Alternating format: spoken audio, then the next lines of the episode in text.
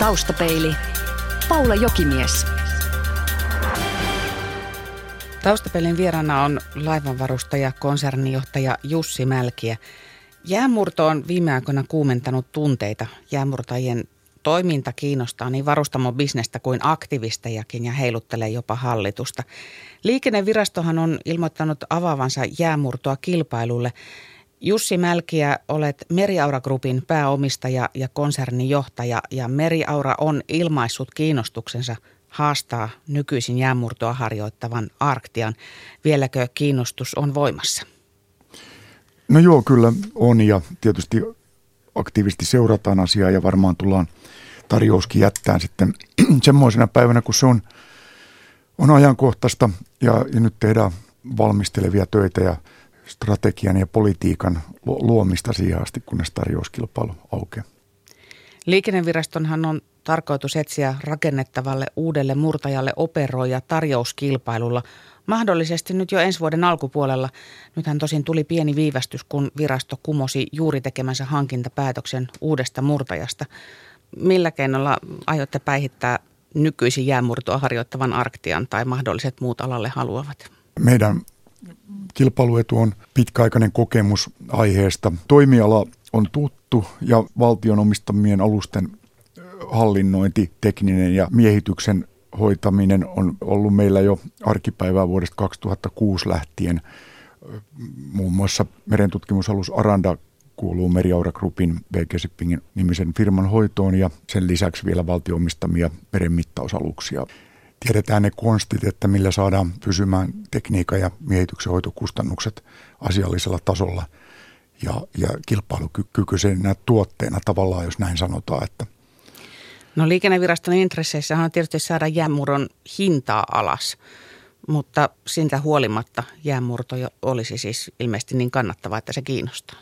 No kyllä joo, että se on palvelu, palvelutoiminta ja varsinaisesti tämä operointi on liikenneviraston vastuulla ja, ja ohjeiden ja järjestelmien mukaan, että meidän rooli on enemmän tämmöinen tekninen, tekninen ja henkilöstöasioiden hoitaminen ja ei, ei tämä nyt liiketoimintana se nyt ole mitään hirvittävän merkittävää, mutta sopii meidän palvelutarjontaa ja, ja nähdään kumminkin niin semmoisena kiinnostavana asiana, niin kuin tämä Arandan hoitokin on ollut hyvin motivoiva ja mielenkiintoinen toimeksianto, mutta tota, ei, ei, ei tämä mitään suurbisnestä ole.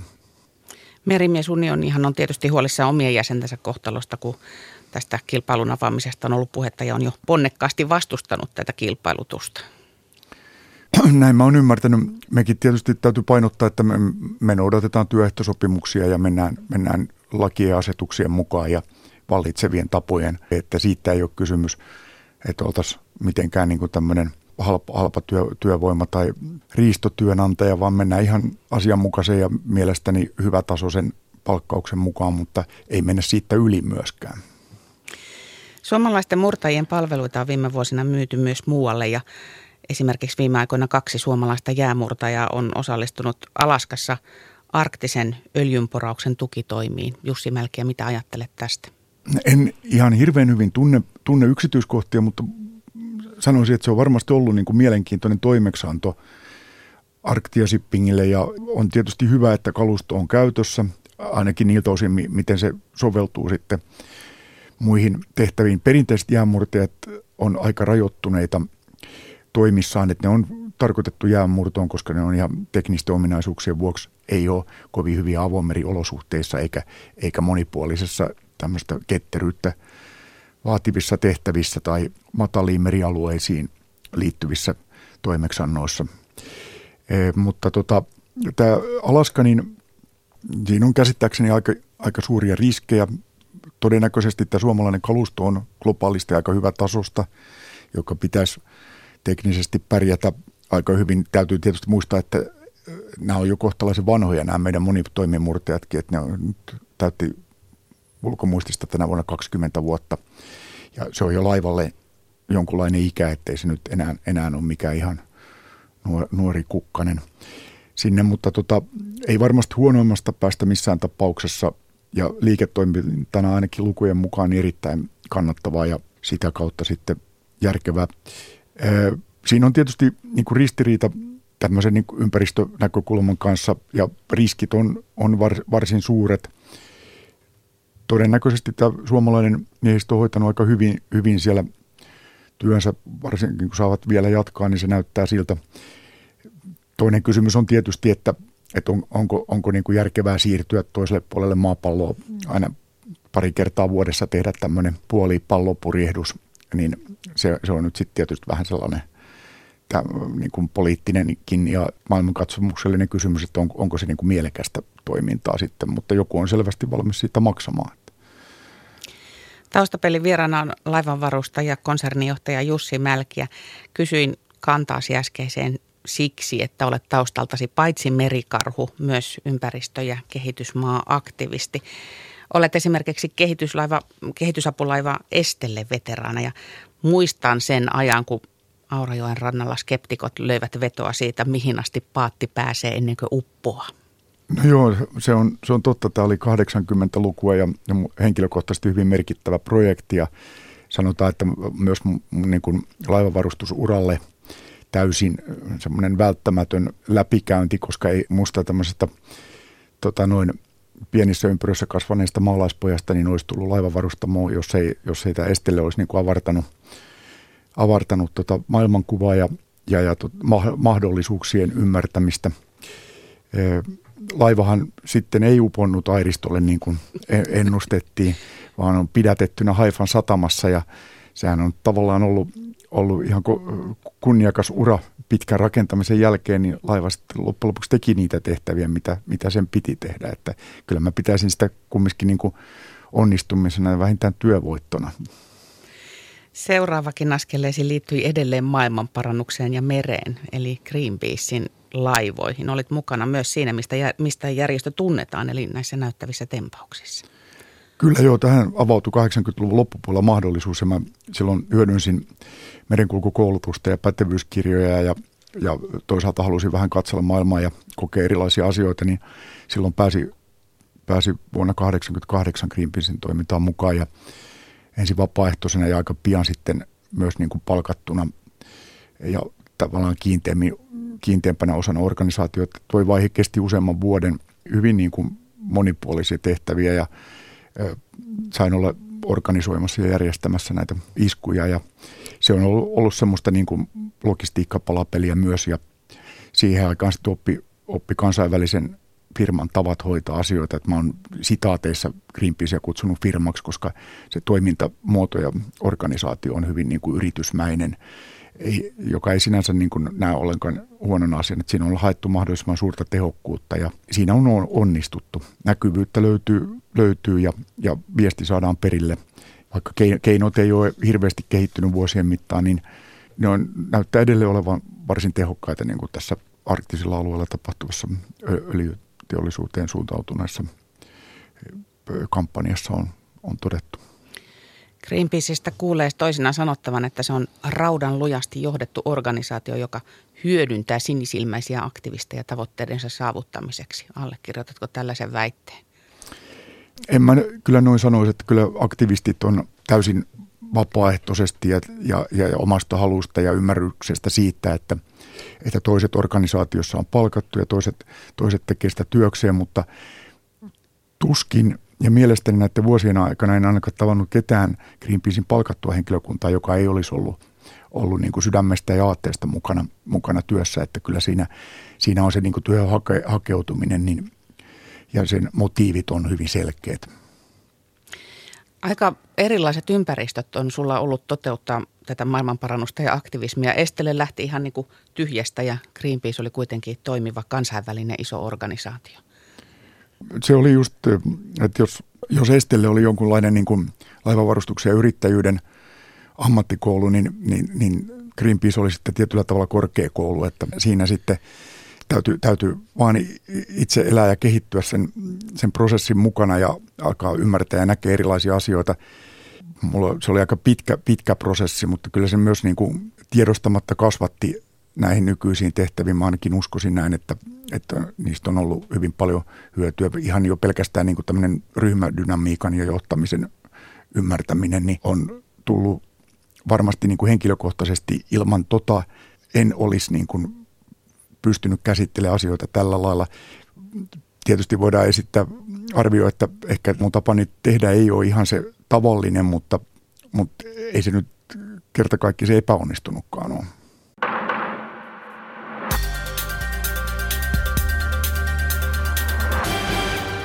Taustapelin vieraana on laivanvarustaja, konsernijohtaja Jussi Mälkiä. Meriaura Groupiin kuuluu nykyisin useita merikuljetusten, logistiikan ja ympäristötekniikan alalla toimivaa yritystä. Kun ystäviesi kanssa vuonna 1986 ostit Hinajan, niin et tainnut itsekään arvata, mihin mittoihin yrittäjänä päädyt. Ei tullut mieleenkään eikä mitään, mitään tota noin liiketoimintasuunnitelmaa, businessplania kyllä tehty, tehty. Ei silloin eikä, eikä ole nytkään sen kumme, kummemmin, harvemmin niitä on jouduttu miettimään. Että kyllä se niin kuin ihan, ihan semmoinen niin kuin sattumien johdattelema ura on ollut, mutta totta kai on ollut tiettyjä näkemyksiä ja niin aika vahvoja halujakin toteuttaa asioita hyväksi hava- havaitsemillaan tavoilla ja päämääriä kunnioittaa ja niiden päämäärien eteen tehtävä työtä. Niin mä ajattelin, että ei tota nyt kyllä ihan sattumuksella voi selittää kuitenkaan. No ei. Meriauran laivastossa on nykyisin 14 alusta ja puhutaan sellaisesta termistä kuin monikäyttölaivasto. Mitä se tarkoittaa? No, meillä on kaksi, kaksi osastoa tavallaan. Meillä on tämmöinen peruslaivasto, perinteisiä kuivalastilaivoja, su- suomalaisen teollisuuden niin logistiikkaketjua.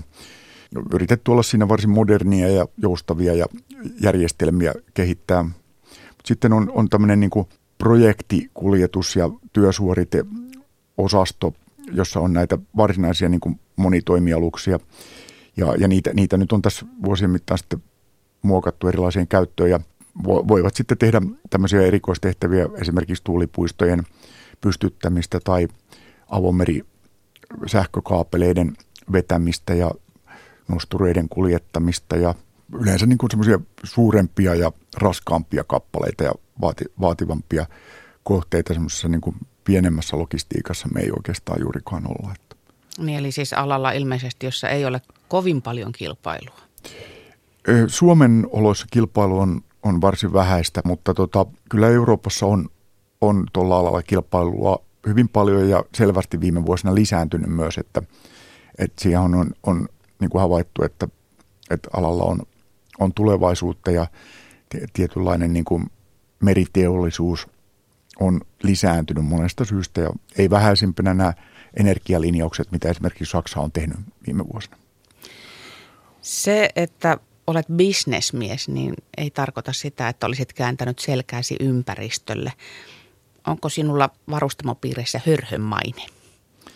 Ja sitä täytyisi varmaan kysyä varustamopiireistä, mutta tota, jossain mielessä takuulla on ja, ja kyllä mä itse asiassa niin sitä osittain myös ylläpidän itse ja, ja tota, on, on tietyllä tavalla ihan ylpeä omasta, omasta roolista, koska kyllä kaikkia tarvitaan. Ja, mutta mä luulen, että kyllä siinä myös varmaan enemmän ja enemmän ja nykypäivinä varsinkin niin on, on myös semmoista ihan varteutettavaa ja potentiaalista suorittajaa ja merikuljetusten tekijää, koska meillä on pitkä näyttö siitä ja, ja paljon onnistumisia takana. Että. Mutta jos otetaan nyt nämä ympäristöasiat mukaan tähän merenkulkuun, niin millä tavalla laivojen päästöjä voi leikata? Sä oot ihan konkreettisesti toteuttanut sitä kuitenkin omassa laivastossa. No joo, ja se on musta hyvin tärkeä asia ja tulee nousemaan lähivuosina niin kuin oikein todella tärkeäksi. Ja, ja, ja tota, me ollaan tehty sitä jo kauan, kauan, mutta mä sanoisin, että paras keino on, on, on niin kulutuksen minimoiminen, eli, eli päästöjen leikkaaminen sitä kautta, että, että kulutetaan polttoaineita mahdollisimman vähän ja siihen päästään kahta tietä. Toinen on, on tehokas organisointi, rahtaus, operointi. Mahdollisimman paljon ollaan aina lasti päällä, kuljetussuorite on korkea ja, ja haetaan semmoista niin kuin optimaalista suoritusta. Toinen tie on sitten tekniikan kehittäminen ja tietysti päästövapaan tekniikan, mutta myös niin kuin energiatehokkuuden kehittäminen on melkein kyllä se niin kuin ykkösasia ja paras, paras lääke kaikkiin ongelmiin. Mm, sano nyt maalikolle, miten laivolla energiatehokkuutta voi toteuttaa. Laivolla voidaan toteuttaa energiatehokkuutta monella tavalla. Siinä on muun muassa liikkumalla vähän hitaammin. Laivan tota, tekniset ominaisuudet, rungon muoto, propulsio eli tämä niin kuin käyttövoimajärjestelmä, se, sen tehokkuuden trimmaaminen, sitten kaikki ratkaisut, mikä liittyy laivan niin kuin lämmön talteenottoon ja sähkön käyttöön ja tämmöisiin seikkoihin, niin ne, ne vaikuttaa. Ne on ehkä vähän pienempiä, mutta tavallaan niin kuin semmoinen puhdas suoritus energiatehokkuudesta edellyttää kaikki asioiden läpikäymistä ja semmoista niin kuin mahdollisimman täydellistä trimmausta ja optimointia. Päästöjen leikkauksiinhan on pakko siirtyä kaikilla laivoilla, koska merenkulun ympäristösäädökset ovat tiukentuneet ja tiukkenevat melkoisesti. Kumpi on sinulle tärkeämpi syy keksiä uusia keinoja, säädökset vai oma huoli? No kyllä se on niin kuin lähtenyt, lähtenyt omasta huolesta ja juontaa juurensa hyvin kauas jo varmaan tuonne 60-70-luvulle, mutta mä sanoisin, että määräykset tukee tässä tapauksessa mun, mun huolta ja, ja olemme nyt harvinaisen samaa mieltä mieltä monien määräyksien kanssa. Mä henkilökohtaisesti olisi ehkä vähän eri mieltä siinä järjestyksessä tai järjestyksestä, missä määräykset tulee, mutta, mutta kyllä se tavoite ja maali on se, että, että päästöjä leika, leikataan. Ja erityisesti mun huolen aiheena on nämä kasvihuonepäästöt ja, ja ilmastonmuutokseen vaikuttavat tekijät. Ja, ja ni, niitä pidän niin kuin semmoisena perusasiana ja ratkaisevana korttina – se on valitettavasti tuolla määräysluettelon viimeisenä tällä hetkellä, mutta tota, kyllä se sieltä tulee. Ja siinä mielessä ollaan niin kuin samalla puolella.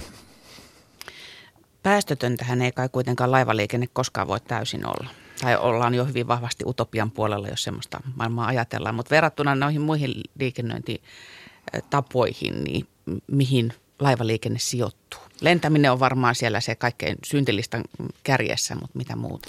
No kyllähän oikein, oikein toteutettuna niin laivaliikenne saadaan niin kuin varsin vähäpäästöiseksi rinnastettuna siihen kuljetussuoritteeseen, eli siihen tonni- tai kilomäärään, mitä siirretään. Ja tässä tapauksessa täytyy puhua tonneista tai tuhansista tonneista, silloin se on tehokasta. Pienien määrien siirtäminen ja pienen, varsinkin pienen ihmismäärän siirtäminen merellä on erittäin tehotonta valitettavasti ja, ja se on semmoinen asia, mitä ei sitten pitäisi tehdä niin Oliko tämä nyt tuomio kaikille vapaa-ajan veneilijöille? No ei se nyt sillä tietysti se on pisara meressä vapaa, vapaa ja veneily ja mä harrastan sitä jonkun verran itsekin ja, ja tota, tietysti voi sitä purjehtiakin, mutta tota, toi moottoriveneily nyt on niin marginaalinen asia, eikä tämä nyt missään tapauksessa ole tuomio niin siihen, mutta se vaan vertauksena se, että pienten erien siirtäminen ei ole hirvittävän tehokasta mutta sitten kun me mitä suurempaan mittakaavaan mennään ja tavallaan niin kuin se kuljetusjärjestelmä on laadittu tehokkaaksi, niin silloin merikuljetukset on, voi sanoa, niin kuin ympäristöystävällinen tai päästövapain muoto, muoto todennäköisesti ehkä jonkun junien kanssa kilpailemassa.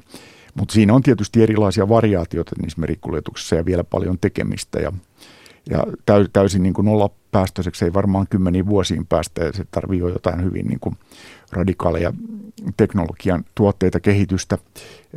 Tiety, tietysti joku niin kuin uusiutuva energian käyttö, käyttö niin kuin tuulen, auringon tai, tai soveltuvin osin biomassan käyttäminen niin on, on tietysti vahva askel siihen suuntaan, mutta tuskin täysin päästövapaata mikään ihmisen tekemä toiminto on koskaan.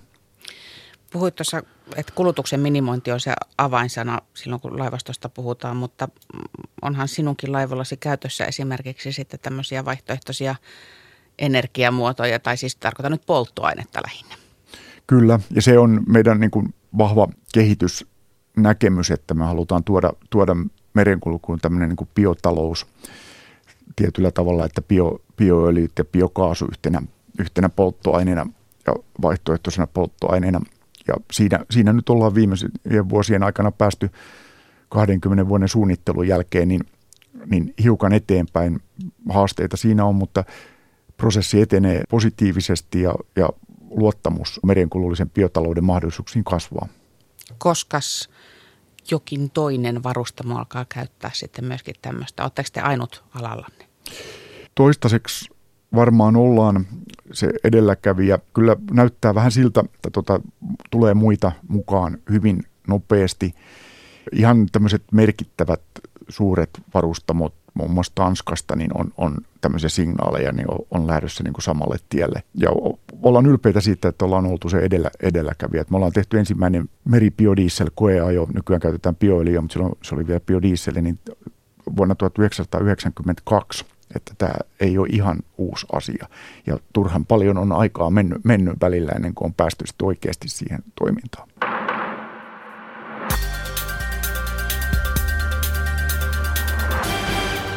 Taustapelin vieraana on laivanvarustaja, konsernijohtaja Jussi Mälkiä.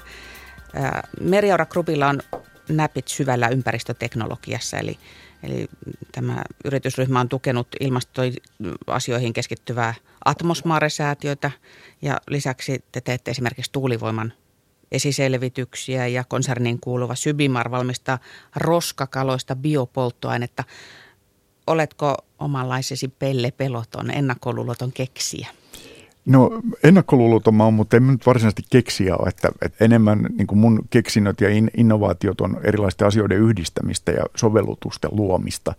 Ja siinä mielessä niin kuin, niin kuin sanoisin, että ei keksiä, mutta tämmöinen niin kuin luovan talousajattelun omaava henkilö kyllä, kyllä että siihen se niin kuin pätee. Mutta, mutta keksijöitä meillä on meidän yrityksessä ympärillä ja, ja, ja tota, se, on, se on tiimityötä, tätä tehdään yhdessä ja kyllä siinä on niin kuin kaikkien panos on tärkeä, että täysin niin kuin välttämätön, ei, ei näitä, näitä niin kuin yksi ihminen pysty tekemään. Et mun, mun rooli on lähinnä edesauttaa näitä asioita eteenpäin ja, ja yhdistellä niistä sopivia kokonaisuuksia.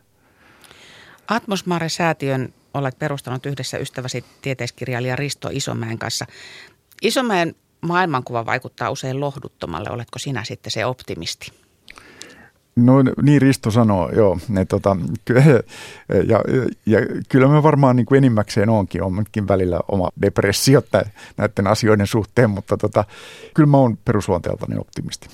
Eli sä uskot, että me voimme vielä selvitä siitä sotkusta, minkä olemme itse synnyttäneet? No joo, en mä sanoisin, että pakko kai olisi, mutta tota noin, se sitten aika näyttää. Taustapeilin Vakio Viitonen. Jussi, melkein mitä muistat lapsuudestasi? No, tämä on vähän kryptinen vastaus. Mä muistan lähes kaiken.